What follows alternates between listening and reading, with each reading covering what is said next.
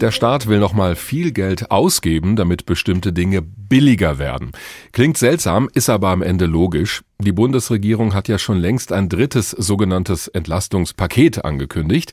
Das soll möglichst vielen Menschen helfen, die hohen Kosten besser abzufedern. Für Strom, Heizung, Sprit, eigentlich für alles Mögliche, gerade jetzt, wenn der nächste Winter kommt.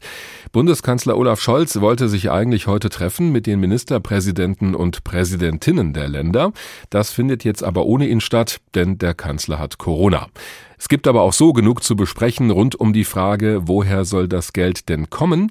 Insgesamt wird das neue Paket ja rund 65 Milliarden Euro umfassen. Der Bund hätte gerne 19 Milliarden davon aus den Bundesländern. Einigen ist das zu viel, die drohen mit einer Blockade im Bundesrat. Darüber habe ich gesprochen mit dem hessischen Ministerpräsidenten, mit Boris Rhein von der CDU. Herr Rhein, wenn ich Sie wäre, würde ich wahrscheinlich auch sagen, das Geld liegt in Hessen nicht auf der Straße, aber diese 19 Milliarden Euro von den Ländern, das wäre noch nicht mal die Hälfte dieses neuen Paketes, da kommen Sie doch unterm Strich gut weg. Also das wäre schön, wenn wir unterm Strich gut wegkämen. Dazu muss man ja mal die ganze Genese dieses Paketes äh, kennen und ob das am Ende wirklich in Anführungsstrichen nur 19 Milliarden sind, das ist ja auch fraglich. Wir wissen jedenfalls, für Hessen sind es pro Jahr 2023 eine Milliarde Euro mehr und pro Jahr 2024 eine Milliarde Euro mehr. Wir haben gerade erst unseren Doppelhaushalt 2023, 2024 eingebracht, auch rund 70 Milliarden Euro und ähm, das macht sehr deutlich, welche Dimension das ist und diese eine Milliarde ist bislang nicht eingeplant. Hm. Ähm, wir wollen, also Sie wollen auch noch mehr Details haben, höre ich daraus, was ja, eigentlich genau Inhalt dieses Paketes sein soll. Selbstverständlich, wir müssen darüber diskutieren. Nehmen Sie mal ein paar äh, Teile dieses Paketes. Äh, da will beispielsweise der Bund das, äh, den Empfängerkreis des Wohngeldes verdreifachen. Ähm, das ist äh, natürlich äh, möglicherweise der richtige Schritt, aber er ist bislang ohne die Länder besprochen worden.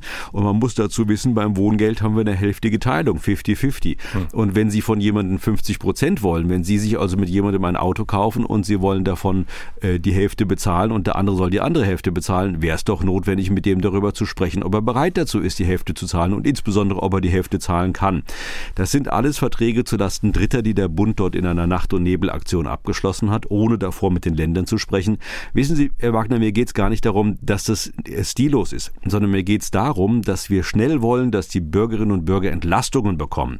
Äh, und Aber gerade da halt müssen ja Bund und Länder schnell zusammenarbeiten in so einer Krise. Ich meine, sowas hatten wir noch nie, dass Russland nebenan einen Angriffskrieg gegen die Ukraine führt und wir auch die Folgen zu spüren bekommen. So ist es und deswegen wäre es halt richtig gewesen, wenn man mit denen, die das Geld äh, beisteuern müssen, frühzeitig redet. Aber wir haben all das genauso wie Sie, nämlich äh, im Fernsehen und im Morgenmagazin und in der Zeitung entnehmen können, was da zusammengebaut worden ist. Und das funktioniert nicht, weil ich muss ja auch erstmal mal mit dem Hessischen Landtag über dieses Geld sprechen. Und wir haben eine Vermögensbetreuungspflicht den Bürgerinnen und Bürgern äh, gegenüber. Also all das ist unterblieben und all das hätte schneller, besser und auch zielführender stattfinden können, wenn man vorher miteinander verhandelt hätte und nicht erst nachher und auf Druck und äh, unter Druck der Länder. Sie sprechen auch das Verhältnis zum Bund an und das hat Ihr Kollege Winfried Kretschmann von den Grünen aus Baden-Württemberg auch getan.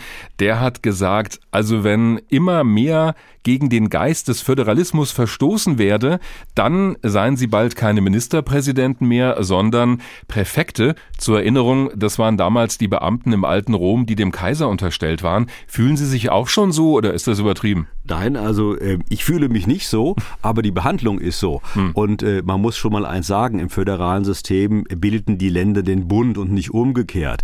Äh, und deswegen äh, ist der Bund gut beraten, mit den Ländern ordentlich umzugehen. Und äh, insoweit hat äh, Herr Kretschmann vollkommen recht. So geht das nicht und das werden wir auch dem Bund erklären.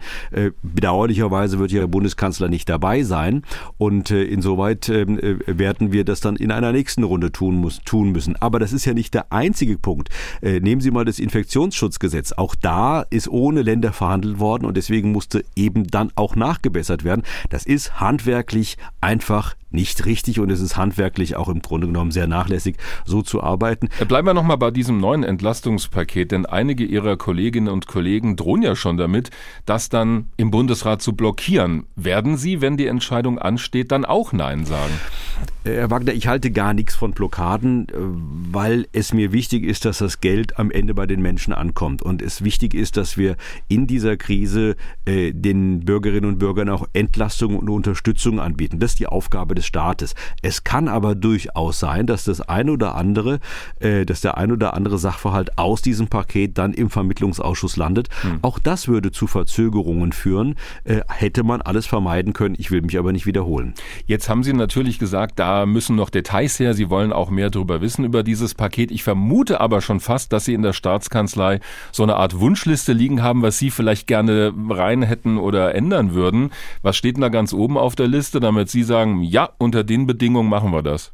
Ja, es gibt einiges, was uns sehr wichtig ist. Beispielsweise, äh, wir befürworten eine Fortsetzung äh, eines wie auch immer gearteten 9-Euro-Tickets. Das ist eine gute Einrichtung gewesen. Allerdings darf das nicht zulasten der sogenannten Regionalisierungsmittel gehen, denn diese Regionalisierungsmittel wirken ganz besonders im ländlichen Raum positiv für den Ausbau des öffentlichen Personennahverkehrs. Und wenn jetzt der Bund kommt und eine Verrechnung äh, versuchen wird zwischen Regionalisierungsmitteln und Mitteln für ein 9-Euro-Ticket beziehungsweise eine Fortsetzung, ist das vollkommen inakzeptabel. Den einen Punkt habe ich bereits genannt, das ist das Wohngeld. Hier wird der Bund äh, sich bewegen müssen und hier wird der Bund weitaus mehr Geld in die Hand nehmen müssen, als er sich bislang vorstellt. Und ich gebe noch äh, etwas zu bedenken. Landeshaushalte sind ganz starke Personalhaushalte, Polizei. Äh, wir müssen unsere äh, Beamten bezahlen, wir müssen Lehrer bezahlen. Das sind riesige Personalhaushalte und alles, was sie in einem Personalhaushalt machen äh, oder alles, was sie im, im Bereich von Personal und Mitarbeiterinnen und Mitarbeitern machen, schlägt sich bei Landeshaushalten ganz besonders spürbar durch. Hm. Und auch das wird der Bund berücksichtigen müssen bei allen Maßnahmen, die er da äh, vorhat. Und deswegen werden wir sehr klar äh, sagen, äh, alles, was ihr in, der, in, dem, in diesem Bereich äh, beginnt und alles, was ihr in diesem Bereich anpackt, muss, äh, darf nicht zulasten, darf jedenfalls nicht in diesem Ausmaß zulasten der Länder gehen.